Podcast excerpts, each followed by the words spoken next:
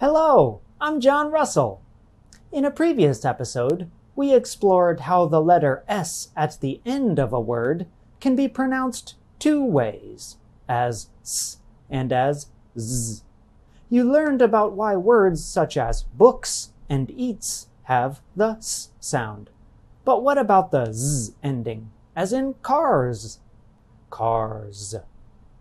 The answer comes down to voicing, the movement of the vocal cords. When your vocal cords move, we say a sound is voiced. Often, Americans use Z, a voiced sound, after other voiced consonants and vowels. Think about the word car. It ends in a R sound, which is voiced. R, R. Therefore, we pronounce the S in the plural noun form as Z.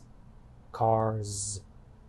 Let's think about some other common nouns. Bed. D is a voiced sound. Therefore, when it becomes plural, the S is pronounced as Z. Beds. Beds. The big idea to take away from this video, and the previous one, is that like goes with like. Voiced sounds often go with the voiced ending z.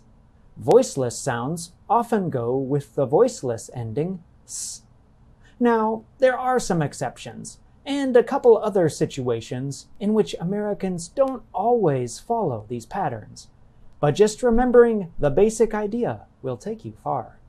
That's all for today. Keep up the good work.